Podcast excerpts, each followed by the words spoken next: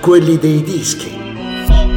Le copertine dei dischi e non solo. Un viaggio tra classic covers che hanno fatto storia, curiosità, aneddoti e rarità.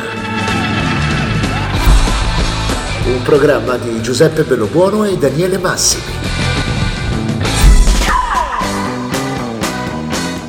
A quelli dei dischi The Doors, Strange Days. Siamo nel 1967 e i Doors sono la band del momento, ma Jim Morrison non vuole usare la sua immagine per attirare il pubblico. Meglio citare Fellini e Dalì e spiegare che davvero People Are Strange.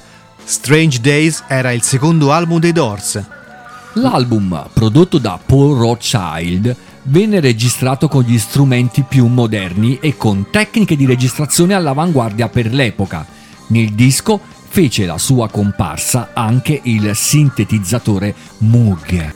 Il titolo dell'album, Strani giorni, si riferiva al momento che stava vivendo l'America in quegli anni, la guerra del Vietnam e il movimento pacifista, gli assassini di Kennedy e Martin Luther King, il Ku Klux Klan e gli intrighi di potere. Odiavo la copertina del nostro primo album, confessò Jim Morrison a Los Angeles Free Press nel 1968. Non volevo che la mia faccia apparisse di nuovo. Così disse a Bill Harvey, boss e art director dell'Electra Records, di illustrare Strange Days con una pianta, una ragazza o un disegno, ma non con la mia faccia. Harvey e la band pensarono così a una scena surreale, ispirata alla strada di Fellini, e trasformarono New York nel set di un film italiano. Un circo, gente assurda, figure misteriose. Niente di più lontano dall'immagine offerta dai gruppi californiani dell'epoca.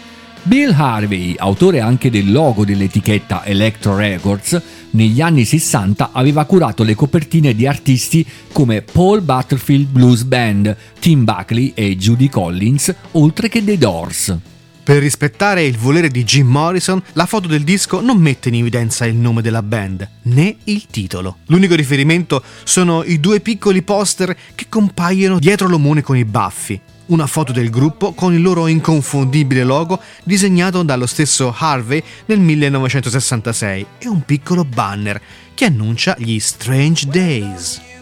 Non volevamo roba psichedelica, racconta il tasserista Ray Manzarek. Eravamo a caccia di qualcosa di veramente strano.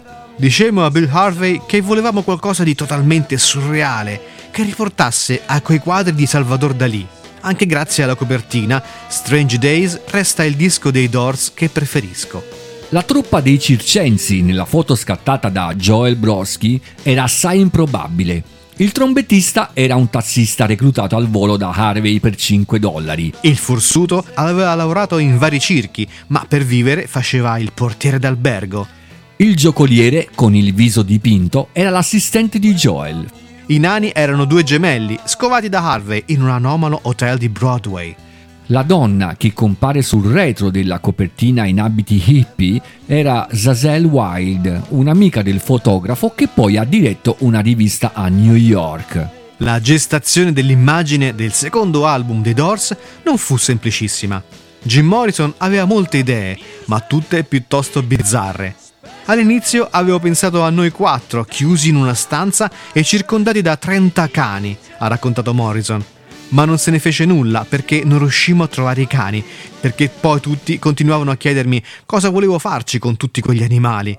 Ho provato a spiegare che sarebbero state una presenza simbolica, ma non mi hanno dato ascolto. La foto del disco era stata scattata a Sniffen Court, un vicolo lastricato di New York che si trova tra la terza strada e Lexington Avenue, uno scorcio europeo pieno di abitazioni private, a parte il Murray Hill Comedy Club, uno dei più antichi teatri privati della metropoli. Per i suoi scatti, Joel Brodsky dovette chiedere l'autorizzazione all'associazione dei residenti. Gli costò 500 dollari, molto di più di quanto fu pagato per quel lavoro. I Doors videro per la prima volta la copertina di Strange Days nella sala d'attesa dell'aeroporto Kennedy di New York, mentre attendevano uno dei tanti voli presi nel corso del loro tour.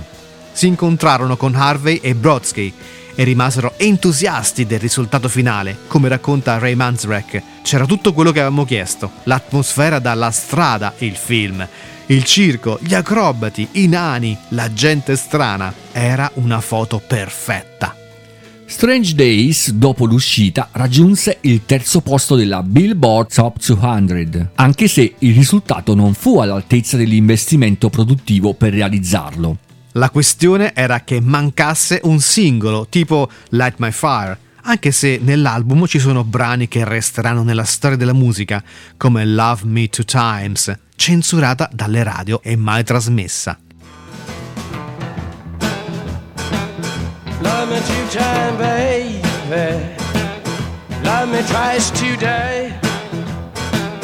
Love me two times, girl e anche la title track Strange Days o People Are Strange, insieme alla traccia conclusiva dell'album When the Music Is Over, il brano più lungo del disco, circa 11 minuti, che non aveva trovato posto nel fantastico disco di debutto dei Doors. When the music is over, turn off the lights, quando la musica è finita, spegnete la luce. La musica rappresenta un po' tutte le cose per cui vale la pena vivere e senza di esse tanto vale spegnere la luce. Nel disco c'è anche Moonlight Drive, una delle primissime canzoni scritte da Jim Morrison. La musica è l'unica amica che vi rimane fino alla fine. Ascoltiamo The Doors con People Are Strange. People are strange when you're a stranger. Faces look ugly when you're alone. Women seem wicked when you're unwanted. Streets are uneven when you're down, when you're strange. Faces come out of the rain when you're strange. No one remembers your name when you're strange. When you're strange, when you're strange.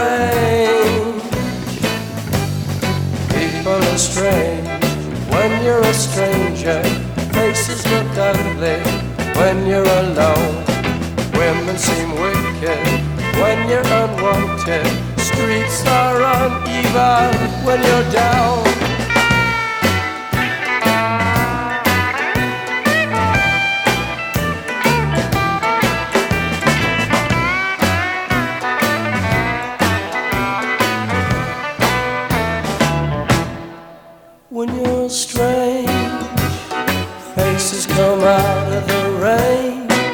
When you're strange. No one remembers your name when you're strange, when you're strange, when you're strange.